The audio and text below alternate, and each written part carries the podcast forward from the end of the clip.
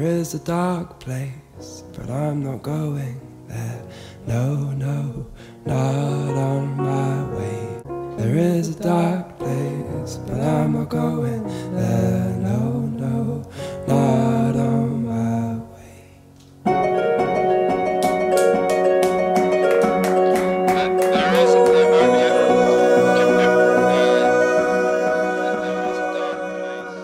I'm Jordan, And I'm Lex. and this is Still or Learn Parkour. Welcome back, everybody. Yeah, welcome to a brand new year that's totally feels super different than the last one. We're off to a great start, but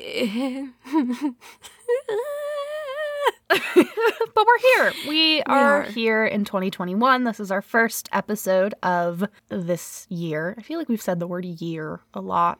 Yeah, but then if you had said lose its meaning. 2021, you would have like said it twice in one sentence and This is the so first really know. 2021 of 2021. Yeah, no, this is 2021. How many years were in last year, though? So that's not actually an unreasonable marker of time. Sure.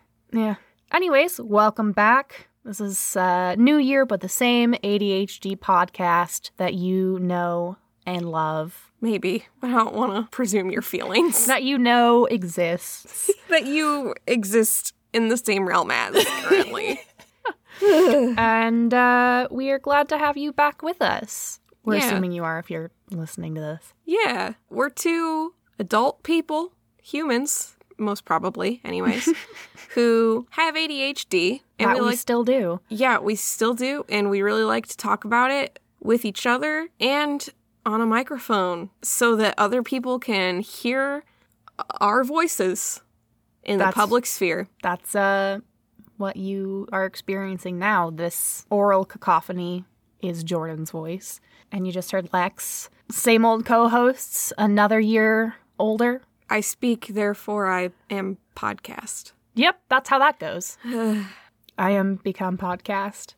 Yeah, so Yeah. we've done what Descartes, Oppenheimer. Is that what? Who's that? Yeah, Oppenheimer. yeah. I can't name any more people. That's just the four of us. just the four of us. We can make it if we try. Just the four me and of you. us. Just me and you. Just four of us. Um, and you and Oppenheimer. Do you want to know Yes. how I know that song and how I first heard that song? I would love to, Lex. It was on an AMV of Naruto. um and it was a mashup of lots of different songs.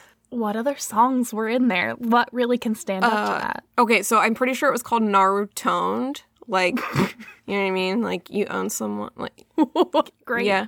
Already winning. And uh, it started with Helena by My Chemical Romance. But then instead of like, because it was started out super edgy and like, yeah. dark. Clearly. because that's what a lot of AMVs did at the time. Okay. And then they did the like noise that um happens in at least in the English dub of Naruto, like when they do the cloning jujitsu and or cloning jutsu, jutsu. Ju- I don't know when he does the clone thing. There's like a pew noise, and like they do that noise between each song. Great. And then it's like, oh, this is going to be a funny one. And it is funny. And then there's like a point in the middle where it's fine. We don't need to talk about this anymore. But that's the first time I ever heard that song was in a Naruto AMV. The brand continues to be strong with you. That's incredible. that made my entire day. oh, good. And it's 8:50 p.m. Central Time right now. So there's been a lot of day Yeah. to make. So please know the weight of your Naruto experience and how dear it is to me. Oh, Lord. Oh, oh, someone help me. Uh, anyways, hope I hope y'all are surviving and hanging in there. Uh, we are. Mm-hmm. Hope you all had some peaceful, restful, safe holidays.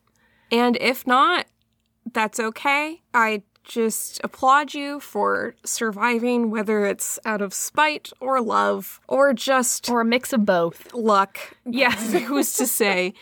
Yeah, basically there's there's a lot happening. We know that. Yep. We are constantly aware of that. We sure are. But so this this is I think our attempt with this episode, at least excuse me, is to sort of take a beat, check out of that sort of reality that we are technically corporeally Beholden corporeal- to Yeah, whatever. Uh, what's what's the word? corporeally. Corporeally. Is that a word? Well, because like it's corporeal. Yeah. So corporeally. I think so.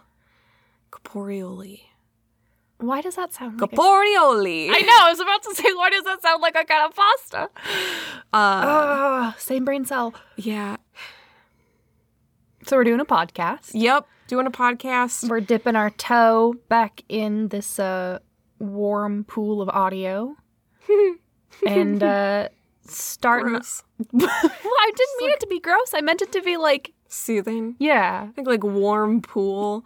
I'm just like imagining like, oh, so someone like- just peed next to you in a pool. Unless you're a rich person who had like a temperature controlled pool. I was imagining like a bath, which is a small temperature controlled pool. Yeah, but we can't both fit in a bathtub. That'd be wild. And while recording with this equipment, Jordan, how irresponsible. Dream bigger. Imagine a big old bathtub We're just in like a hamster ball. floating. Steam.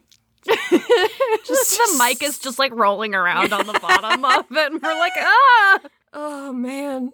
Or like I I imagine in that situation I would just be like lying down as much as you can in a hamster Yeah. ball and just be like, You good? And then you'd be like, ah! Yeah, I would be flailing and then I would just be like, Cool, I'm gonna keep vibing. I'm just trying to chase the mic, and it keeps rolling in front of me. and I'm just like just laying there, catatonic. Um That would be terrible audio. oh, but now I kinda want it to happen on like video at least. That'll be Patreon content. How about that? Next on the list, giant hamster ball. Okay. oh, Um goodness gracious. Uh, shall we do a podcast? Yeah, we should. Let's do some good old escapism. Let's do it. And what are we podcasting about today, Lex? Escapism. That we're literally doing some good old escapism we're just going to talk about representation in media, specifically in relation to ADHD. Heck yeah. We are not going to do an explanation of representation because much smarter people have talked about that, but we do have some characters who are ADHD we're going to talk about and some mm-hmm. characters who we would like to be ADHD or think are ADHD. Yeah, yeah, and I think we'll probably also kind of touch on like the types, Yeah. the stereotypes that Yeah. have been perpetuated by representation. the blessing and the curse of that for sure. Yes, and also should be noted when doing research for this episode, apparently representation in media in a scholarly way often means people writing stuff about it in like the news and all mm-hmm. that kind of mm-hmm. stuff and like fancy highbrow people doing like op-eds on Yeah. how Adderall is going to kill the brains of the youth because it's overdiagnosed and then the only other articles and think pieces are talking about the people who are being shitty about ADHD and Yeah. it really was a rabbit hole. So It then was. zoomed back out, took a different sort of tack. To pop back for a second, though, I just want to say to all of those people okay, I understand if you're worried about giving kids Adderall when they don't need it, but like, trust me, you'll know. It's not like you're going to be like months into an Adderall prescription and be like, hmm, hmm, is this harming my child? Like, you'll know if they don't need Adderall pretty quickly. Yeah. So, chill. Yeah, well, and I think it also just really takes all of the nuance out of medication and Oh, yeah. treatment in general, right? And especially when it comes to children who have their own thoughts and feelings, but are also directly under like the power of mm-hmm. parents and teachers, and they mm-hmm. have expectations and thoughts. And so it is just wild to me that there's people who are like, I know there's several people involved in this decision making, but there's too much of it happening anyways. I don't know any of you, so here's the decision I'm going to make for you. Yeah, basically. Anyways, that's not what we're here to talk about, Yeah. but we're keeping the brand strong by getting off track really And- early. Yes, and also keeping the brand strong, I would argue, by just dunking on people we've never met. Oh, yeah. It's kind of a kind of a specialty, I would say, of mine. I'm uh You are exquisite at it, my thank dear. Thank you. Thank you. Sometimes I look at people like say like Chelsea Peretti Mm-hmm. and I'm like, hmm, Interesting. In what sense? In the sense of like mood. Yeah. Like that I am exquisite and I am correct about everything. Sort of energy. You know what I mean? Yeah. But also a little just like and so I am but a small, beautifully groomed dog on a mm-hmm. velvet daybed who is being fed treats and being pet. I love that journey for you. I really, really do. Yeah, I lost the plot there a little bit, but my main I think we ended just- somewhere really beautiful. Thank you. The whole time I was just thinking about Richard Dreyfuss hunkered over eating dog food, so I kind of couldn't help you there. Cool. I was thinking about in um, Oliver and Company, the animated version of Oliver. Yeah, Oliver, but with cats. Well, a cat and then a bunch of dogs. Right. But there's the one dog who she's like the rich person's owner. Er, owner. Basically, that seems yeah, like the that's how cats work. Well, she's not a cat though. This one's a dog. Oh, Right. And it's the rich person's dog and mm-hmm. it's more mm-hmm. like she does own the person not the other way around. It really does seem that way but she like has a big circular like room and it has like a spiral staircase and it's like this whole like sh- like she's almost looks like she's like a hotel heiress but she's a mm-hmm, dog. and then her whole musical number is her like putting like eyeshadow on and Just like, living the London Tipton dream. yeah a little bit and like she's kind of a dick. Great. and i do appreciate that. I love that. but um Question for you. what's up You know how it's been a thing lately to like turn Disney movies into Broadway musicals? okay yeah sure yeah Aristocats the musical, yay or nay? I think the similarities to the horror of cats is too close. I don't think anyone can do any sort of like cat adjacent musical Yeah. for at least another couple millennia.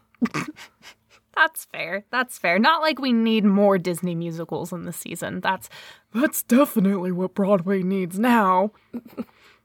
Okay. But How you how are you doing over there, bud? great, okay. Cool. Tony the Tiger, great. Oh, okay. Sorry. Right, cool. I'm good. I'm good. Cool, cool, cool, cool, cool, cool. Do you think Tony the Tiger has ADHD? Uh, I don't know, but I do know that I saw a giant uh, Tony the Tiger mascot mm-hmm. because I grew up in Southwest Michigan near Kellogg. So of mm-hmm. course, you know, when you're little, you go on like field trips and such to the Kellogg cereal factory stuff, and there mm-hmm. was a Tony the Tiger person in a big Tony the Tiger mascot costume, and I don't really remember if I was scared or not, but I do remember in my recollection of it currently, I'm like, you know? So I hope that if he has ADHD, he's getting, you know, whatever treatment he needs for Yeah. it. But like otherwise, I'd rather not speculate about Tony the Tiger. That's fair. Now that I I say it, I regret mean, it. Like it just felt like he just seemed like gross. yeah, just like the general mascot aura. Yes. Yeah, that's it's, it's fair. it's not anything against Tony the Tiger as a character. It's just Mm-hmm. like the only concrete experience I have with Tony the Tiger besides eating frosted flakes yeah. is a Tony the Tiger mascot. Sure, sure. Does that make sense? Hopefully we kind of got to the heart of it with that. Yeah, no, that know I absolutely mean? makes sense. That absolutely tracks, and I understand just kind of the deep seated mistrust of mascots. Yeah, no, I mean and if he does have ADHD, Mm-hmm. I I think that he's probably Probably in a good line of work. Yeah, for- well, and also just like doing really well. Yeah. Like just helping kids. Yeah. Seems to have a stable, steady job that he actually likes. Gets to like interact with a lot of people and Yeah. is very exuberant and uses that energy, Yeah. channels it. Yeah, no, and like there's that one jingle. There's a jingle? Yeah, like, hey Tony. I don't know that. I realized as soon as I that's all I remember of it, and I was like, I can't can't perform it. We're gonna but sing more of that, Kellogg's, you gotta pay us first. just the hey Tony and dead silence for like two seconds. Oh, I hate the audio medium. Uh, Hey, hey, Tony? Tony, answer me. Tony, are you okay? Are you okay? Are you okay, Tony? Tony, are you okay? Are you okay? You okay, Tony? Tony, you okay? you okay? You This okay, is the musical we need. You've been hit by, you've been struck by a smooth frosted flake. dun dun dun dun dun dun dun dun dun dun. Great. Dun dun dun dun dun dun dun dun dun dun dun. Crunch. Dun dun dun dun. dun. Kellogg, we'll, we'll be expecting the check in uh, four to six business days. Yeah, come You're on. so welcome. Come on, Michigan. I know, I know that like the main celebrity we have is Tim Allen. We can do better. Help me get there with Tony the Tiger, the musical, Oh, God. featuring hits. Michael, Michael Jackson. Jackson. jukebox musical about Tony the Oh no! Oh no! What a bad idea on all fronts. Like think everyone's like, still- "Hey, what sort of stereotypes and bad ideas do you have about like?" You know, dudes who may or may not, have, you know, and then it's like, oh, mascots, check. Uh, celebrities that have s- had some questionable life choices and some documentaries made about them, check. I think I'd still prefer that to the Aristocats musical, even if it's just to watch it crash and burn. Yeah, I'm imagining sort of like the Spider-Man musical with Adam. Lambert. Can we put can we can we put radioactive back in?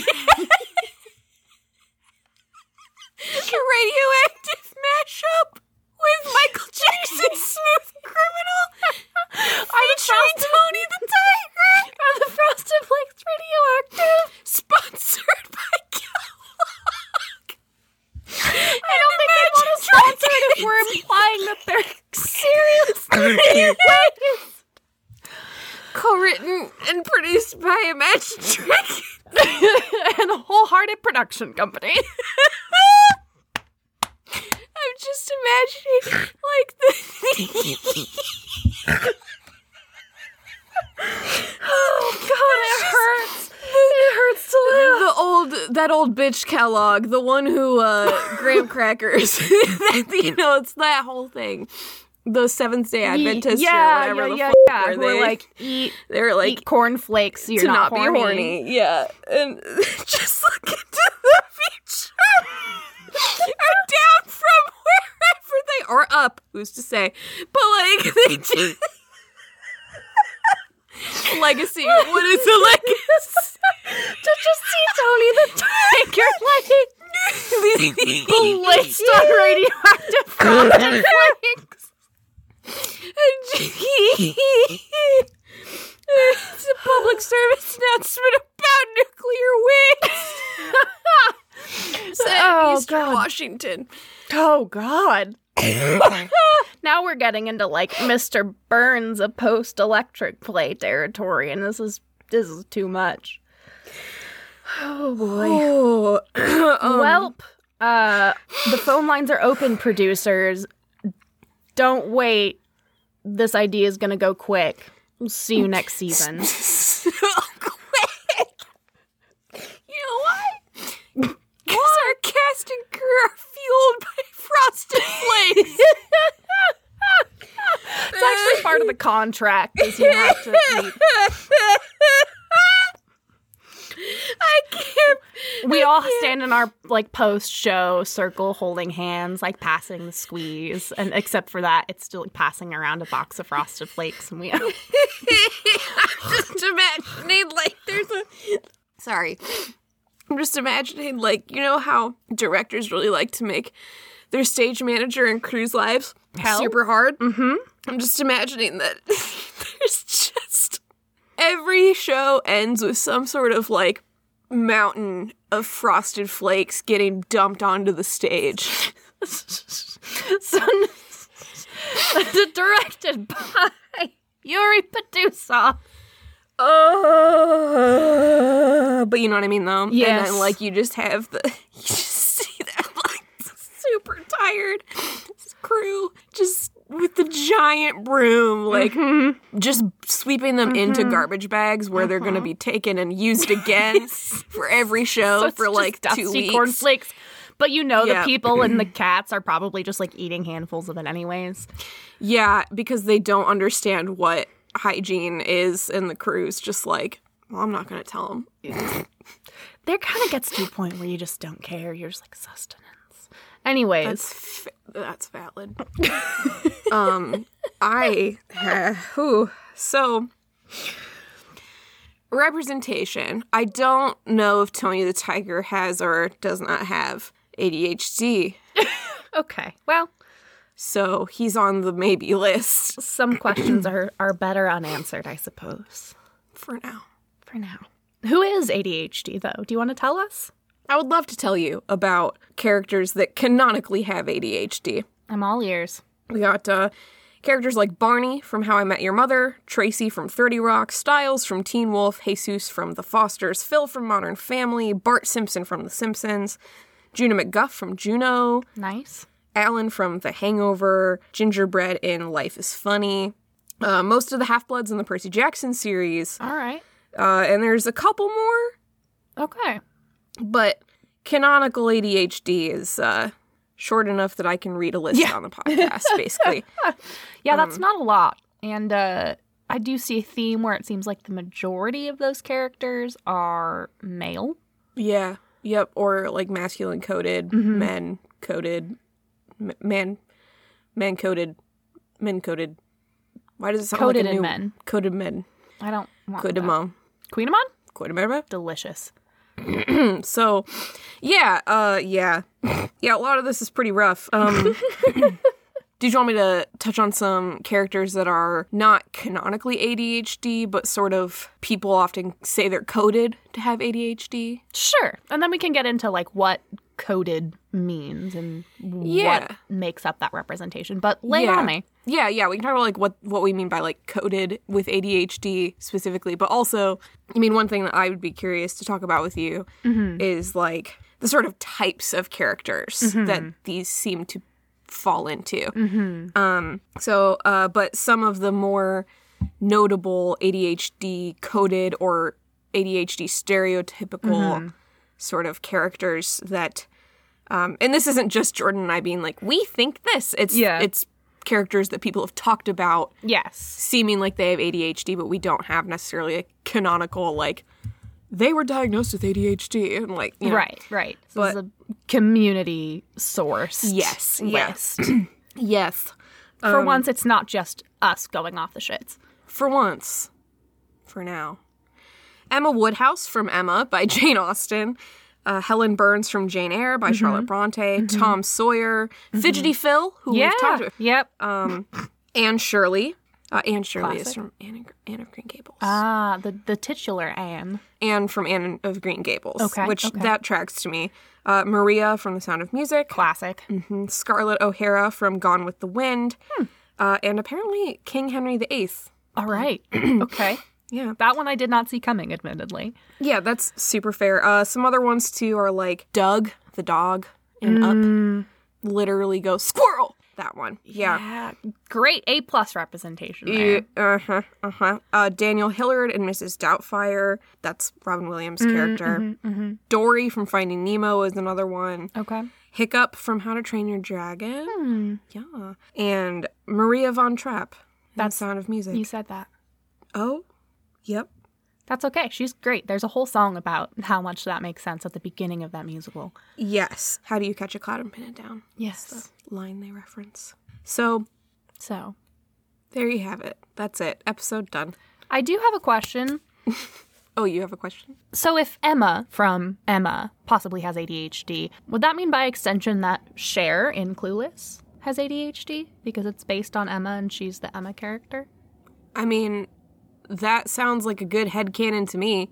Hell yeah. I haven't seen Clueless in a while, but I have seen it a few times. Didn't we watch Clueless like a month ago? No, What?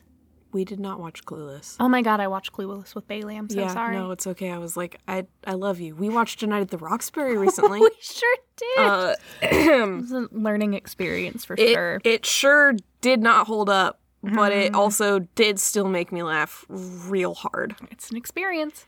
There's so much of it that that is just genuinely so funny, and so much of it that it's like, Wow. Oh, I'm gonna I'm gonna claim that though. I'm gonna say Cher from uh, Clueless. Yep. I see it. I feel it. I feel seen by it, Yeah. and I wish I was her sometimes. Mm-hmm. Mm-hmm.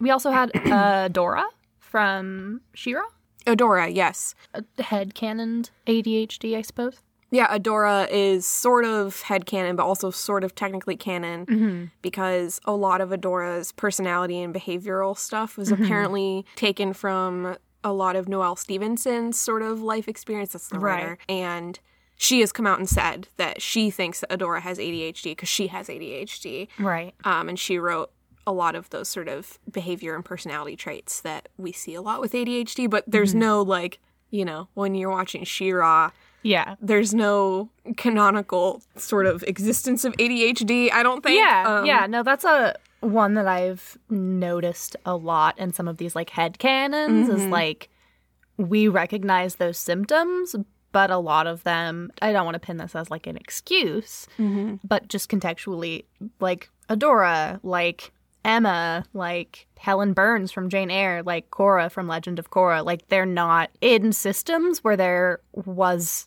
a term for that. You know, some of these are, you know, fantastical You mean that the Avatar isn't clinically diagnosed with attention deficit hyperactivity disorder? You know, no, I don't remember an episode where the avatar goes to therapy. Wow, Korra really should have though. I wish that Korra could have gone to therapy. She really deserved that. Yeah, I don't think that the DSM exists in the Avatar universe. That's probably a good though. Yeah. No, sh- well, I'm not gonna uh, critique the DSM. We all do that enough.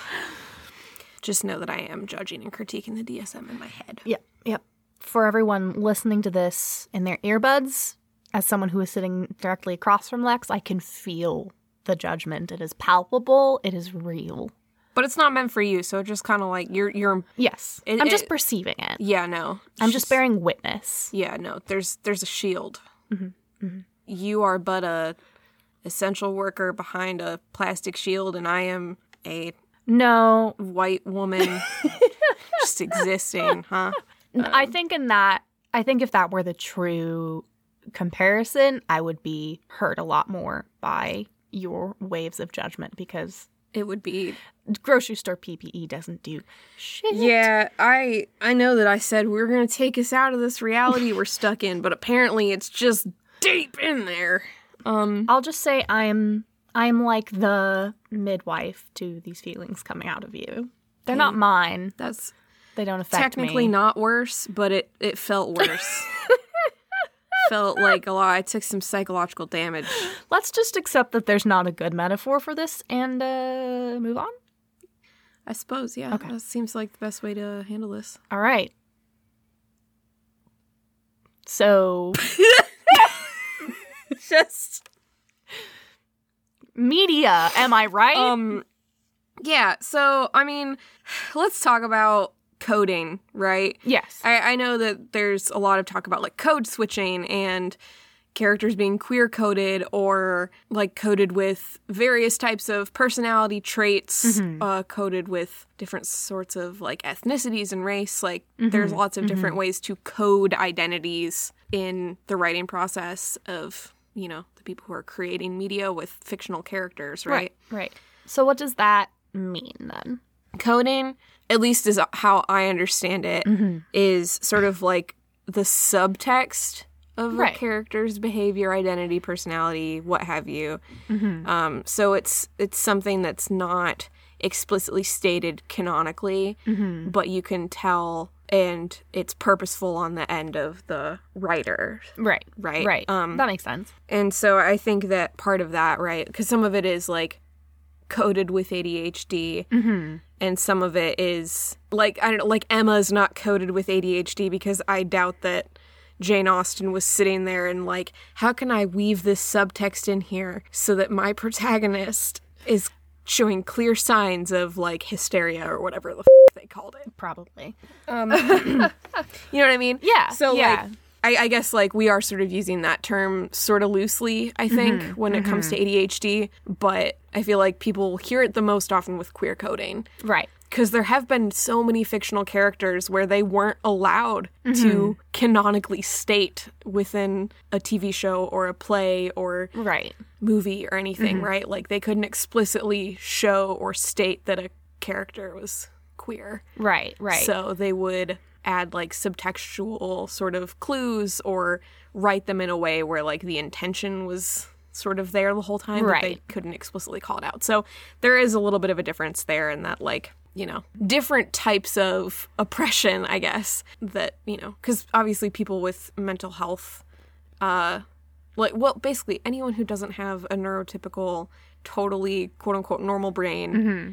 there's a lot of historical oppression that has happened for Right. people who Right. don't think the way that others do so Mm-hmm. and that's not i don't mean like free speech like they don't behave the way you know Yeah, yeah, yeah. you know what i mean like i mean like when our brain chemistry works differently yes. that history and the world were not like people historically weren't always kind Yeah. to uh Yeah. The system was not built for Yeah. those ways of. Yes, and uh still, you know, we still deal with a lot of that stuff now, but I don't want to like try and compare it to like being oppressed as a queer person because Right. that's like a it's like apples and oranges almost, right? So Yeah. I guess that's like I'm this is a really roundabout way of saying it, but just basically like when we talk about coded as ADHD, I think we're talking about like characters that aren't canonically ADHD, but either they were written in such a way that like we recognize those symptoms, Right. Right? Um, Either intentionally or unintentionally, or would you say something being quote unquote coded has to be with intent from the author?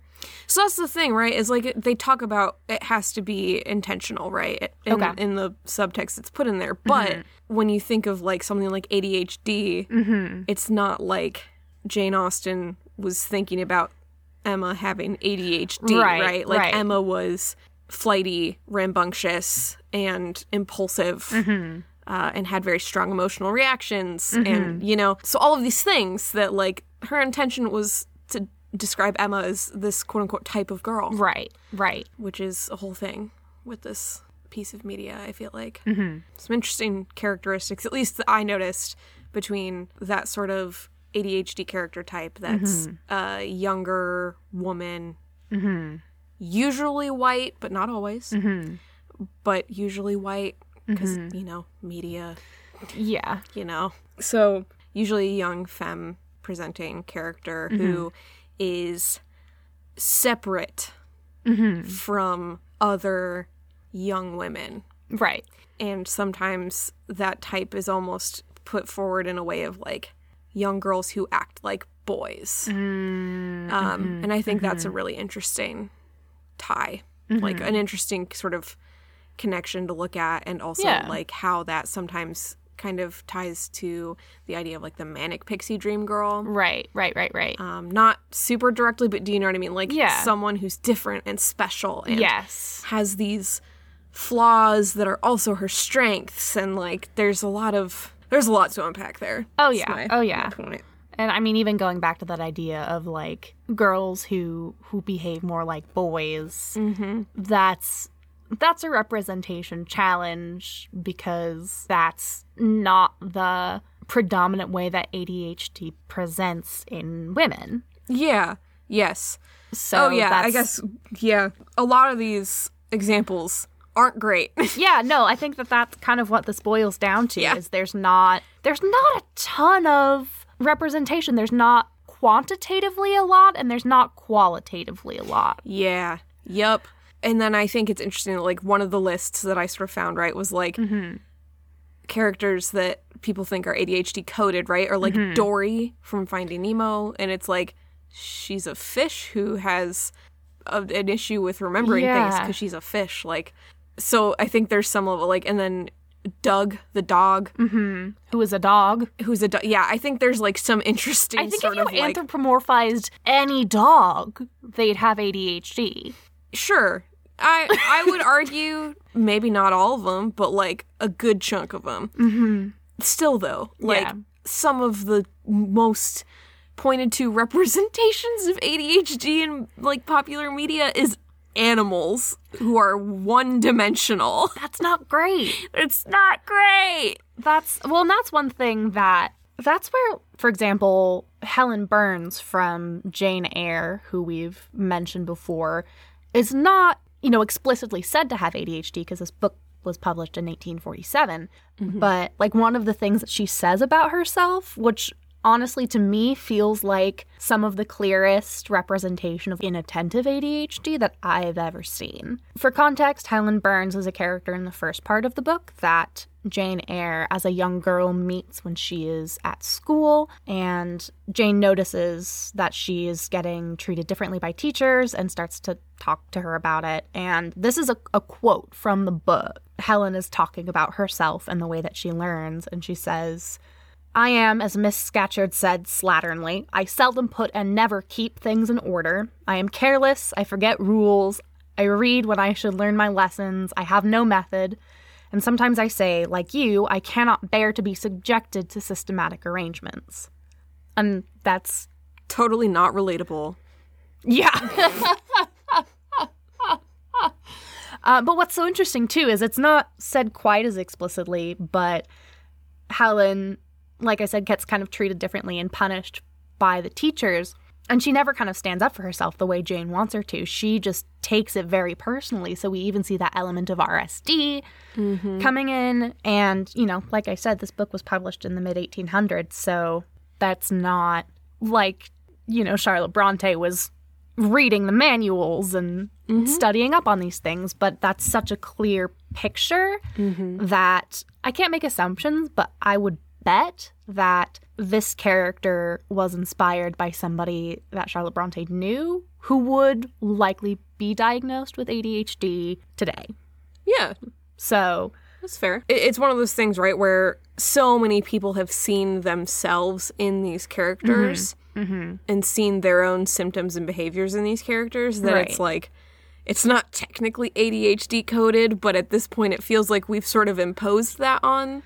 You know what I mean? yeah. and and, it, and I think your your guess is probably correct, but also like can't say for sure. But like, Right. you know what I mean? It- But we can look at that collection of symptoms in a character the same way someone would look at a mm-hmm. collection of symptoms in a person and say, Yeah, that fits this mm-hmm. cluster of mm-hmm. things that fall under ADHD. yeah. Well, and obviously, I guess one caveat, and I'm not saying that we're doing this, but like one caveat is just to add that like these are characters. They're, they're fictional characters, so they're not moral, ethical entities, right? They're they're not beings. They're just characters Yeah. in stories, and so like on the one hand, it doesn't matter one way or the other technically, right? yeah. If if characters have ADHD or not, but stories mean something Yeah. and characters mean something because we see ourselves in characters, Yes. you know? And I mean, again, we don't need to tell y'all why representation is important, but not seeing yourself represented mm-hmm. in a clear way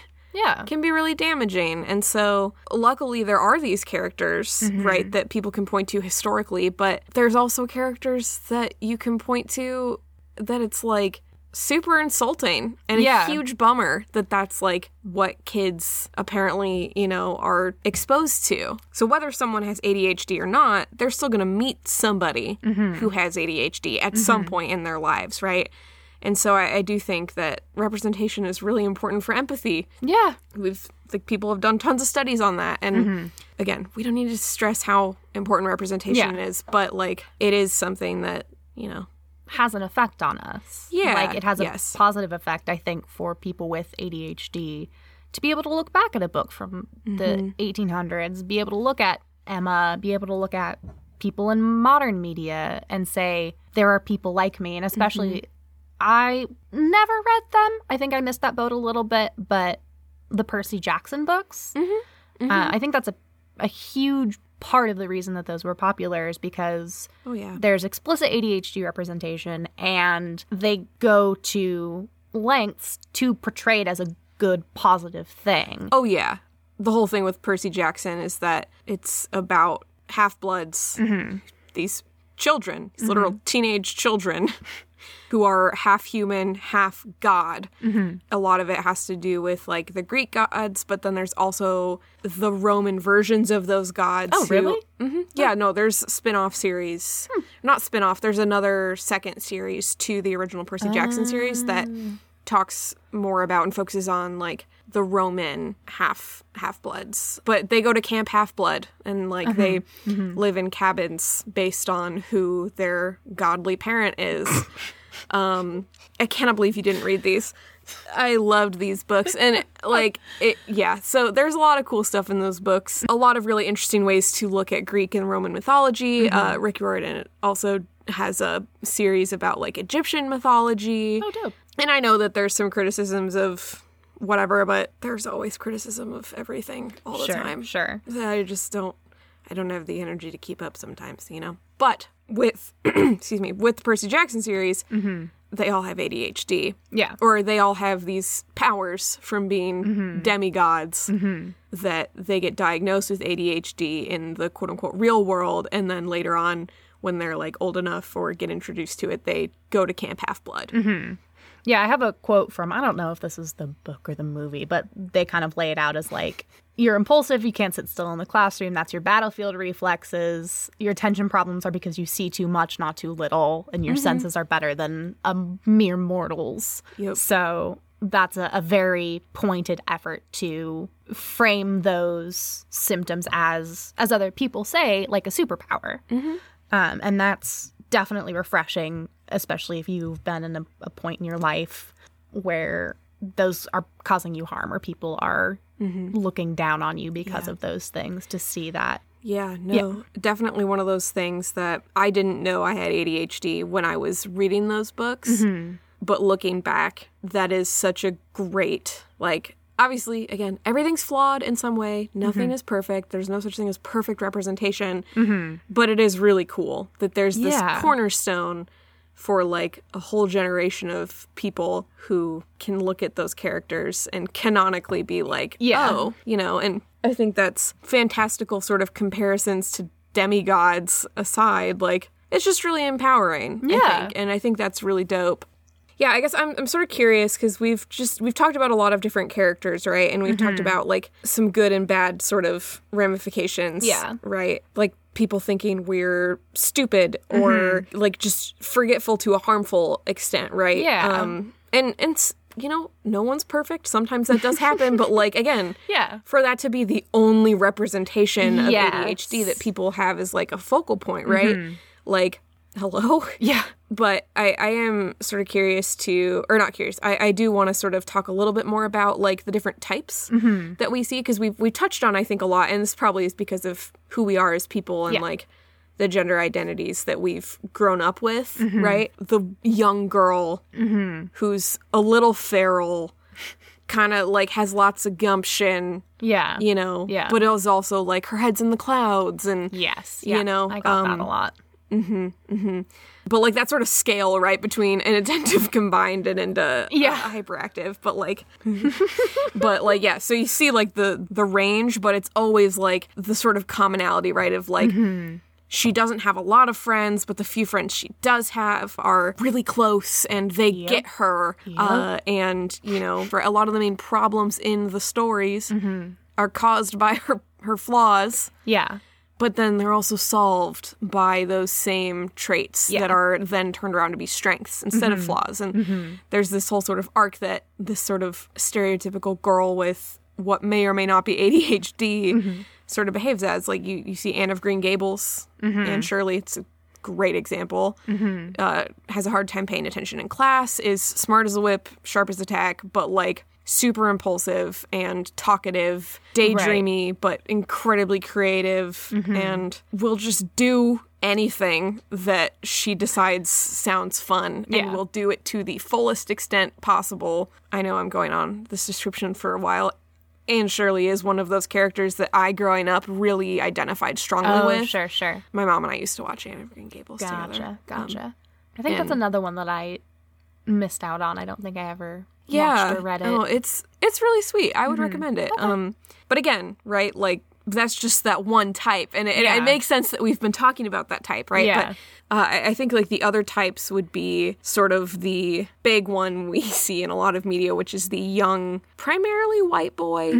Not always. Mm-hmm. I've seen some people say that Miles Morales from Spider. Man into the Spider Verse or whatever um, ha- shows some traits of ADHD, and I think that's seems accurate. I mm-hmm. haven't seen that movie lately. Like I've seen it probably three times, but it was a mm-hmm. long time ago. Yeah. So like I don't want to just like be like, yeah, but I see it. I see it. yeah, It's a yeah. Great movie. So I've seen some people make that connection, but a lot of the time it is like the young white boy who's hyperactive Mm-hmm. and has all of the stereotypical quote unquote ADHD behavioral that very class clown kind of mm-hmm. stereotype. Yeah. Uh, Yeah. very seldom the protagonist. Yeah. Often seems to be like the best friend figure for the protagonist. Mm-hmm. Not always, but like a lot of the time that seems to be the the sort of focus Right. for Right. like what ADHD looks like Yeah. in media. And then I feel like the third type is like the subhuman Like the animals. like comparing to animals to it's it's like I, I feel like yeah like animals and like one dimensional characters mm, you know mm-hmm, but mm-hmm. primarily like when it's just straight up like characters that aren't even people yeah. like yeah. there's a lot to unpack there but then also it makes me think of like basically how people who are ace or people who are on the spectrum are coded as robots Right. totally you know different Yeah. reasoning for those two things but like that those are two communities that are often coded as like literally robotic and inhuman Yeah, and I think that Um, there's an underlying theme to both of those as like you are lacking something Mm-hmm. Yeah. that we all we I say is like the neurotypicals yes see yeah as fundamental. yeah yes and um you're useful you can be useful you have Mm-hmm. skills you have you know things to bring but it's not complete Yeah. um and i think It's other. Yes. So very othering, very, I shouldn't say subhuman, but like the other, the outsider. And that also can sometimes show up in the character who's a complete loner, right? Um, like you think about like, like Tom Sawyer has a few friends, but like mm-hmm. just kind of off, Yeah. goes on some adventures and shit with Huckleberry Finn or whatever. So Yeah. Thanks, Grandpa. Yeah. yeah. But anyways, yeah. So like those were sort of the three categories that I sort of put everything into, right? It was like the young hyperactive boy, the vaguely feral little girl who's not behaving the way she's supposed to. The like And the pre manic pixie dream girl. yes, yeah. No, that's what it feels like to me. Yeah. And then that third category of just like other. Mm-hmm. And not in a D all of the above sort of way, like a literally othering. yes. And so I guess uh, I would be curious to hear like what you think, Mm-hmm. it, or if you think there are other categories, or obviously think that like that- you can't boil it down to just three, right? Like, and I'm not like saying this is the definitive end all be all, but But that tracks and I Yeah. I think that it also it really illustrates how poor the representation is yeah, because I mean I can say personally I as a human being don't fall in, in any of those three categories. I don't Mm-hmm. honestly identify with any of those character types that much. Mm-hmm. But I'm still ADHD. yeah. I guess my, my question would be then then like what what characters did you see yourself in when you were growing up, you know? And like Hmm. do you think that they looking back at them are Mm-hmm. sort of coded with those behavioral or neurodivergent traits and behaviors and stuff or like Uh, you know, this is like I know we started out with a lot of goofs, but like this is actually we're like genuinely getting into like a real discussion right now and I'm like, wow. This is so boring, but like at the same time we're actually talking about things of substance on our podcast. wild. Hello. Um, I mean, I, I think a lot of the characters that I identified with were coded probably with other mental health things, hmm. just because I have inattentive type ADHD. So Yeah. a lot of the characters that, I mean, as you put it, all of the types of human character that you outlined have an impulsive element, and I hmm. don't experience that on the same scale. I mean, I, you know, have some impulsivity of like, oh, I want to do this right now, but mm-hmm. not not in an entertaining sense. No one's going to write about it. well, oh, okay. I guess. I didn't experience it as a defining character trait because of the other things going on in my life and my psyche. Right. So, I mean, I loved Chasing Vermeer in the sequels when I was a kid. Um, and I really identified with Petra. And I haven't read those books in a while, but she was, I think, smart beyond her age and to some degree impulsive and to some degree like outside of the way she was expected to act and probably a little bit more impulsive, but more Yeah. more of that mental hyperactivity than the physical. Yeah. And again, it's been a long time since I've read that book. So I, you know, see less of myself in characters who I think would be really obvious ADHD representation. Mm-hmm. But yeah, Yeah. what about you? Yeah, I mean, I mentioned Anne of Green Gables. Mm-hmm. It's pretty classic, and I think there are a lot of people who relate to Anne of Green Gables. I think Yeah. that, like she she does seem to be a character that resonates with a lot of people. Mm-hmm. So like. I don't want to say that like you have ADHD if you relate to Anne Yeah. Shirley because that's wild.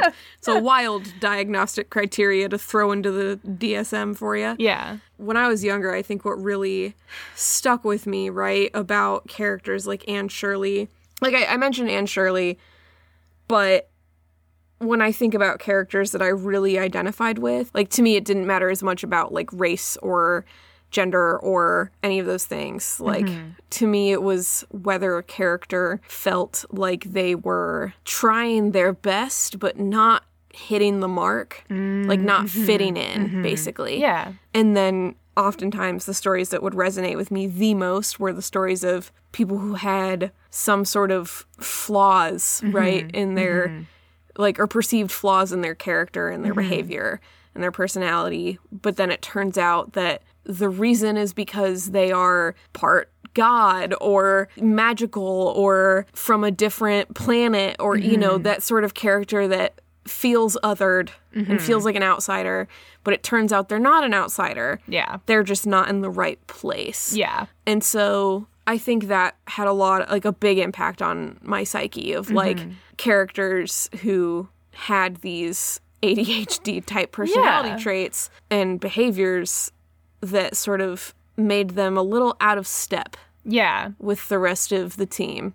Like they were perfectly functional, just not for the situation they were in. Kind Yeah. of a feeling. Yes. Yeah. I, And I then- feel that. I feel that. Mhm. but then that that satisfaction of finding a perfect square for the square hole, you mm-hmm. know, like feeling mm-hmm. that relief and power, right? Yeah. How empowering it is when those character arcs get to the point where they begin to like really blossom and grow because mm-hmm. they learn how to work with these yeah. strengths, right? That these things that turn out to be strengths and not flaws at all. And so for me, really, there is like Percy Jackson was pretty big, but like again, I didn't know I had ADHD at the time. So I think it's kind of similar, right? Where it's hard to Right. think back, like, but it's interesting because I think back of like what character types that I like relate to the most, and that's it, right? And that often overlaps with that sort of Yeah. ADHD type, right? Yeah, absolutely. Um, Whereas, like, I am looking at type really resonated with like the older sister types of like the Mm-hmm. people who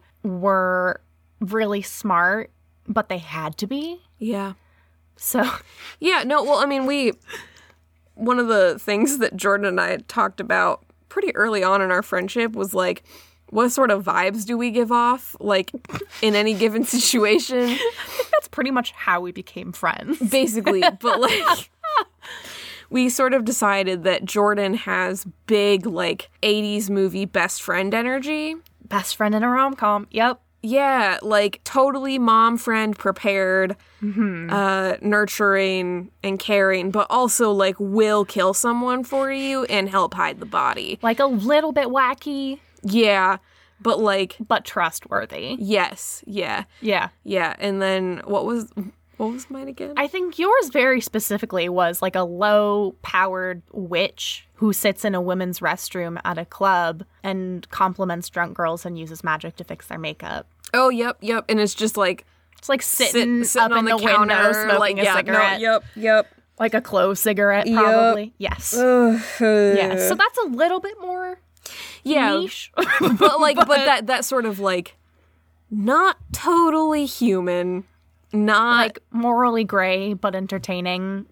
Yeah. Somewhere between like chaotic good and true neutral. So- like chaotic neutral. Yeah, so often on those like tag yourself, like mm-hmm. where do you fall on the mm-hmm. on the Alignment chart? yeah, where do you fall on the alignment chart? But Yeah. it's like half the time I land on like chaotic good, mm-hmm. or like a third of the time I land on chaotic good, but like two thirds, it's almost always like chaotic evil. And I'm like, I don't mean to. Like, I don't mean to sit that way or like hold a pen that way. Like, it's just the most trivial things, right? Or like, one of them was like how you hold your drink. Oh yeah. And I was like, oh no. And I can't remember what chaotic evil. Like, because chaotic evil wasn't the like grab it around the rim. I think chaotic evil was just like putting your hand halfway in the cup and grabbing the side of it. Yeah, okay, so not that one. no, oh yeah, no, mine was uh, lawful evil, which is when you grab the. I think we've all done that sometimes though. Yeah, so I don't know how reliable that one's. That one feels very circumstantial. That one feels very like I don't know, like when I when I first watched Bly Manor and Dani. Played by Victoria Pedretti, just like is sitting at the bar, uh-huh. picks up the beer with her hand on top of the cup mm-hmm. around the rim, and it's almost full, mm-hmm. and just tips it and sips it like that while like looking at a newspaper, and it is so funny. It's a very specific mood. but also like I hate that I've done that. Especially with like being hunched over and you just kind of mm-hmm, like, you know, mm-hmm. oh my gosh. Oh, anyways.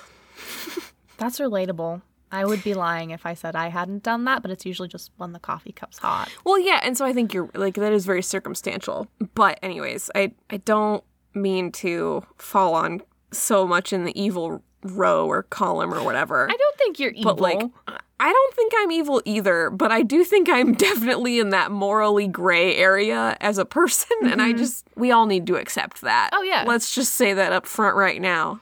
Okay? As your hydro flask says, chaotic stupid. Yeah. I love you. It's like a sticker. It doesn't say like doesn't talk.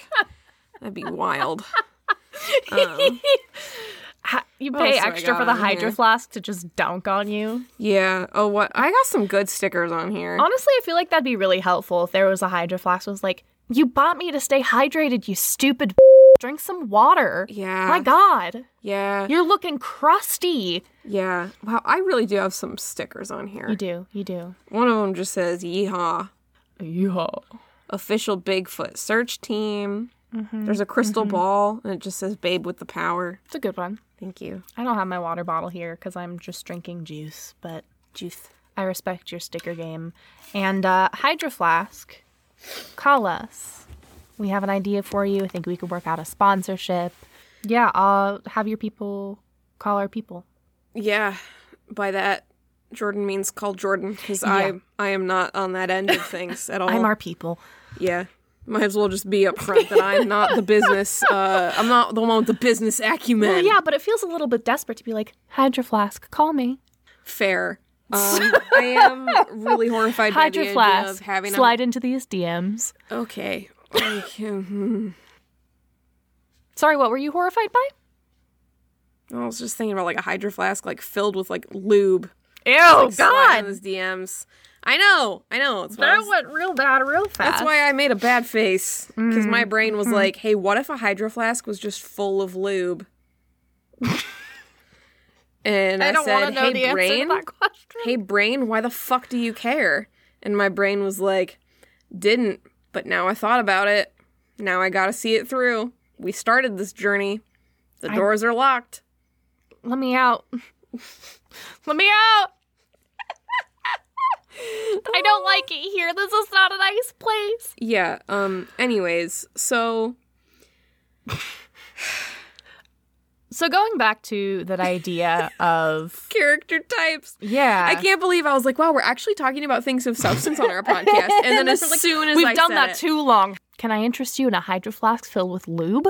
That'll be twenty dollars. Thank you. It's actually everyone. a really good deal for a hydro flask. So Yeah, no, uh, that that'll be um okay. Thank you, Shark Tank. I uh, will catch you later. I don't know how that show works. I don't watch it. don't either. Why would I watch Shark Tank? No idea. Should I? Maybe, but I don't wanna. Can't make me. I wasn't gonna. Can't make me participate in actively trying to be a venture capitalist. I absolutely was not going to do that. Um, let's finish this episode though, because I have to pee. Oh, so, what kind of representation would you like to see? Is my next question. I want more Juno MacGuffs. I on. want more characters who are not quite so quote unquote stereotypical ADHD, right? but like what seems actually accurate to what it's like to be someone who's not a cisgender white man or a cisgender white boy who's neurodivergent. I uh I guess we didn't really touch on Juno that much, but Juno MacGuff canonically has ADHD. Um and Juno is the movie about the girl who gets pregnant and is starring Elliot Page and Michael Cera. So like if you don't know, I don't know how to help you. You should watch it. I really like it. It's one of my favorite movies of like all time. Me and my cousin uh, Marmara can quote probably the whole thing word for word, but there there's this sort of emotional vulnerability combined with impulsivity, but also combined with this coping mechanism of like humor and sarcasm and wits Yeah. to cover up just how deeply scared and alone she feels. Yeah. Does that make sense? Absolutely. That like Yeah, she gets pregnant in high school, decides to have the baby and give it up for adoption, uh, finds parents to adopt the baby, uh, played by um, Jennifer Garner and I don't remember who plays the dad. Who cares? neither. Um, Jennifer Garner's the only one who matters in that in that area of the movie, but she gets to know the parents, like the soon to be parents of the child she's carrying, and she's mm-hmm. going through being a high schooler mm-hmm. who's pregnant and mm-hmm. still going to school and not even dating the person who the baby was conceived with. Just can't get over it. It's played by Michael Cera. oh my gosh. who admittedly has all of the sex appeal of boys in high school, as far as I remember, which is to say none. Yeah, that's fair. But I, I think that sort of just the way that she copes with ADHD mm-hmm. and that, like, clearly so smart and mm-hmm. has ideas and plans and is creative, mm-hmm. but doesn't necessarily have the tools Yeah. to make those things happen in a Yeah. way that society deems appropriate. And what I really appreciate about her story is it's not about her having ADHD and Yes. it's not any problem that is typically ADHD oriented. Like she's not having problems in school and figuring out how to try to get her grades up and remember stuff. But the thought pattern Mm-hmm. and how she solves the problems she does have Yeah. makes so much sense to me. Yes. Yeah. Also, she has a hamburger phone. Yeah, that was dope. Yeah, like, man, I wanted a hamburger phone so bad. That makes me want to Um, get a landline. There's no reason for that, but like Oh. hamburger phone. Yeah, I just oh man. I and and and the thing that I really appreciate, right, is like obviously still a representation in terms of like again, not a character that's based around their ADHD, Mm-hmm. but a f- like a fully fleshed out character who also is played by such a good actor. Yeah. Like Elliot Page, like they are just so I know that we all love Elliot Page. I know that. I know that I'm like preaching to the proverbial choir. Yeah. I know that. But he knocks that one out of the park. Yeah, no, like Elliot Page ugh, just the mm, the skill to play that role Mm-hmm. in such a way that makes it really truly believable and heartfelt Mm-hmm.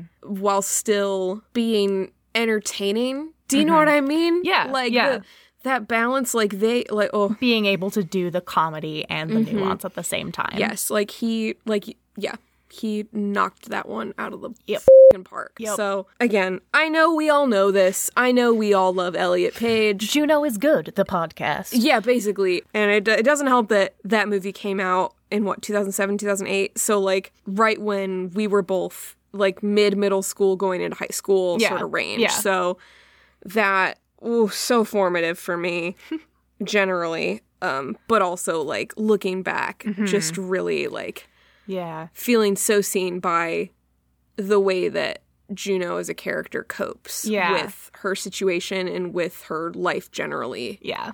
I didn't really- actually see that movie until I watched it with you. Mm-hmm. But A, the soundtrack was formative Yeah. for that time, yes. even if I hadn't Yes. seen the movie. And B, I didn't think it was a movie I was gonna relate to because it's not a problem that would ever be in my sphere. Mm-hmm. Yeah. But got- yeah. then, like I said earlier, and like you've articulated, because the way that Juno handles her problems and the mm-hmm. depth that is there in the thought mm-hmm. process makes so much sense. Mm-hmm. I, I really did. And I Yeah. really, Yeah. really related to yeah. her. Well, it's like technically, is it a is it a movie about teen pregnancy? Technically, yes. Mm-hmm. But if someone's like, "What's Juno about?" Like, really, like, what are the themes in Yeah. the movie Juno? I'm not going to be like babies. Yeah, it's not a commentary on teen pregnancy really at all. Yeah, I mean, some people do like to read it as a either. Some people like to read it as a pro-choice sort of narrative. Some people like to use it as like a pro-life sort of narrative. And then I'm sitting here like Elliot phone. like well like but also like hamburger phone and elliot page jennifer garner the the actor who plays juno's dad mm-hmm.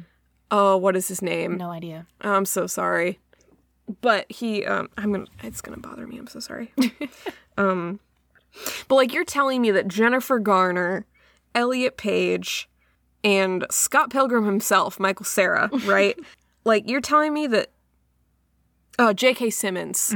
Yeah, J.K. Simmons. You know, you're telling me that those actors are in a movie that completely misaligns with their political views? Yeah, okay. Yeah. Um, so I just, yeah, I, I do think that there's a lot of controversy surrounding that movie, mm-hmm. and I get it from a like cultural perspective, but from an ADHD and personhood perspective, it smacks absolute ass. Yeah, absolutely. Thanks a heap, Coyote Ugly. This cactus almost stings as much as your abandonment.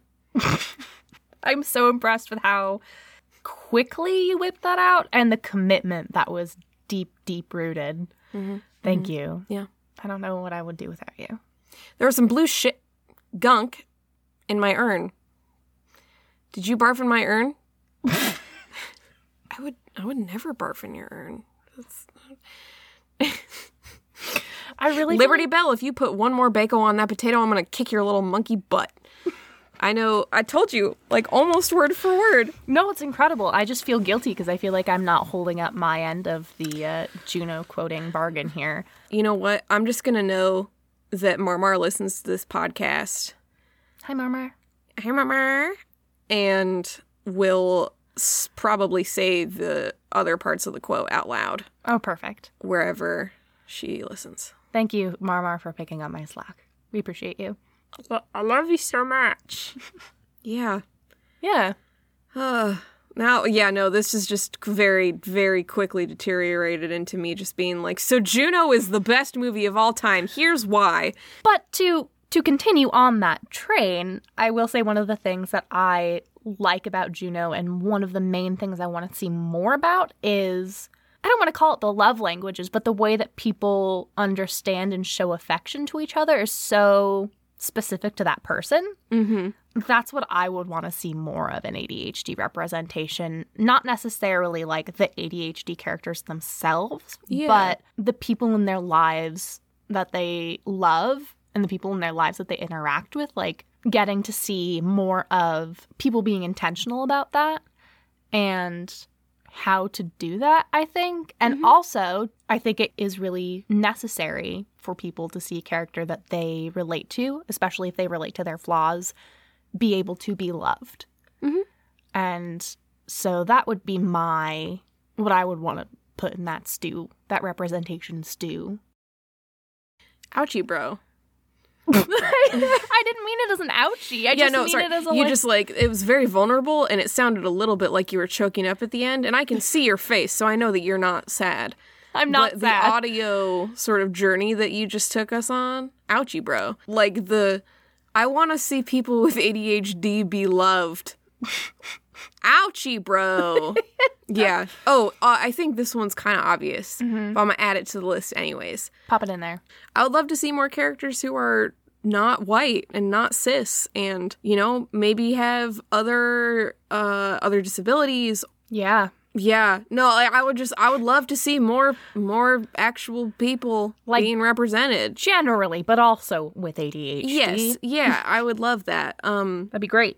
It would be so cool it's a good thing that we are you know writing too many scripts probably So arguably but like it's a good thing that we do you know we're at least putting our uh, proverbial money where our mouth is you know It'll be interesting to look back, I think, once those projects are finished and see how many people unprompted are like, I wonder if that character has ADHD. Yeah. I wonder if Bigfoot has ADHD. Okay, listen, listen. that is the the The mm-hmm. question of the ages. yeah. Okay, but that implies that we have a script about Bigfoot, which we do. But they didn't need to know that. Forget this happened. Now I just want to know about which cryptids have ADHD. Mm. it's probably a, a good one for next episode. Just kidding. I think we already have next episode planned. I think we do, but I think we do need an episode about which cryptids have ADHD Yeah, I mean, I somewhere have- on the roster. like in my list of dopamine trampoline stuff, Mm-hmm. like cryptids, there are several different cryptids just on that list. So Do you want to do that now, or should we save that for the cryptid episode? let's say that for the cryptid episode Okay. because I know you said you had to pee, and I am quickly losing steam. okay. Do we have a dopamine trampoline this episode? No, because Okay. we were just talking about like characters. Characters that we love. So yours was Juno, and mine is. I guess that would make mine the uh, Chasing Vermeer and the subsequent books afterwards. Yeah. Uh, which I'm just going to say are dope. I read the first one in fourth grade, and it's about these two kids who solve like an art theft mystery. But what's really cool about them is it's an art theft mystery that's set in Chicago.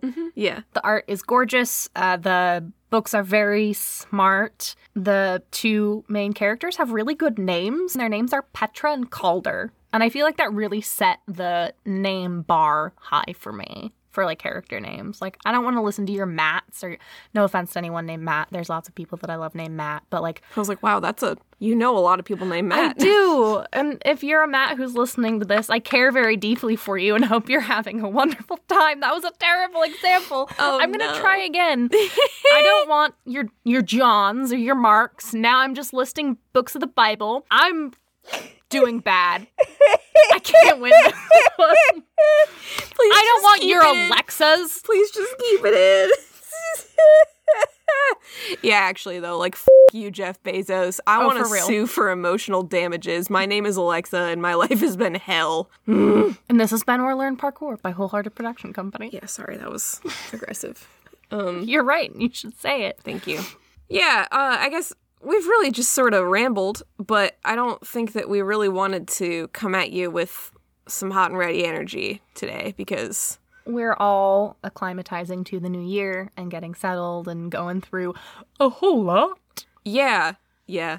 But we would love to hear if there are any characters that we missed or what else. I'm you sure I'm like sure there see. are. Oh, I'm sure there are. Let us know which characters we missed. How about that? We do want to hear it. We want to hear what characters don't exist yet but really should. Tell us about your ADHD writing projects. Tell us about what food you would like a phone shaped as. Mm, Anything else this week? Stay hydrated. Stay hydrated. Put, you know, don't stop paying attention because there are things that we really do need to be paying attention to. Mm-hmm. But also, please put your phone away. Like, I, I, I wanted to say Set the it like, down and take a walk. yeah, like just and then you just can come back to it. take a breather, right? Like, Yep. there's only so much we can do in in a calendar day. Yep. So hang in there. We love y'all. We're glad to be back. Mm-hmm. So are the cats. Yes, the cats are cats are quite happy that the Blanket Fort Studio is back in business. Yes, they are. Shall we sign this one out before they tear it down? Yeah. Yeah. All right. This has been Or Learn Parkour from Wholehearted Production Company. You can find us on Spotify, Apple Podcasts, Stitcher, any place where cool people find their podcasts, basically. Special thanks to Carisha Perito for our cover art design. You can find her at Petal Hop, that's P E T A L H O P, on Instagram and Etsy and Twitter. She's got some very cute Valentine's Day stuff up in her shop, so check it out. Yeah, and thank you to Tom Rosenthal for our theme song, There is a Dark Place, off of the album Keep a Private Room Behind the Shop. You can follow us on the social medias at or learn parkour on Twitter, at we are WPC on Instagram, and on our website, which is wearewpc.com. Yeah, and you can find all those links, plus links to sources, transcripts, music, and social media, and all that good, good, good, good, good, good stuff in our description. Side note, thank you for everyone who has been patient with us uploading our transcripts. We are getting those up as soon as we can, and we appreciate you a lot. If you enjoy this podcast and would like to hear more, please don't forget to subscribe to this feed wherever you're listening. Yeah, you could also support the show by sharing the show with a friend or family member, leave us a review, uh, or, you know, if you're so able, you could support us on Ko-Fi. That is in our link tree, which is on both our Instagram and our Twitter. Sure is. I do have a question for you for the, to me. take us out on this one. So let's talk about Camp Half Blood. Okay. Let's talk about being a demigod. Mm-hmm. Who would your godly parent be? My gut instinct is Artemis, but I feel like part of her is- thing was that she didn't Yeah. have kids. Yeah, no, Artemis, like there's a whole thing Yeah. where there's like a, a legion Mm-hmm. of young women Uh-huh. who also don't want to uh, get married or anything. Can I be in that? Can I do that one? Hell yeah. I mean, I think a lot of the people who end up in Artemis's group aren't like they they do have other godly parents, but then they go to, I can't remember what they're called. I haven't read those books in so long. I should read those books again. Hell yeah. It's 2021. Do something that makes you happy. Yeah. Yeah, I don't know who my parents would be, but I think I want to be in the Artemis Club. Hell yeah. Uh, I can can see that. Do archery and like talk to deer and stuff. Mm-hmm. So I want I choose that. I pick that one. Hell yeah. Um what about you?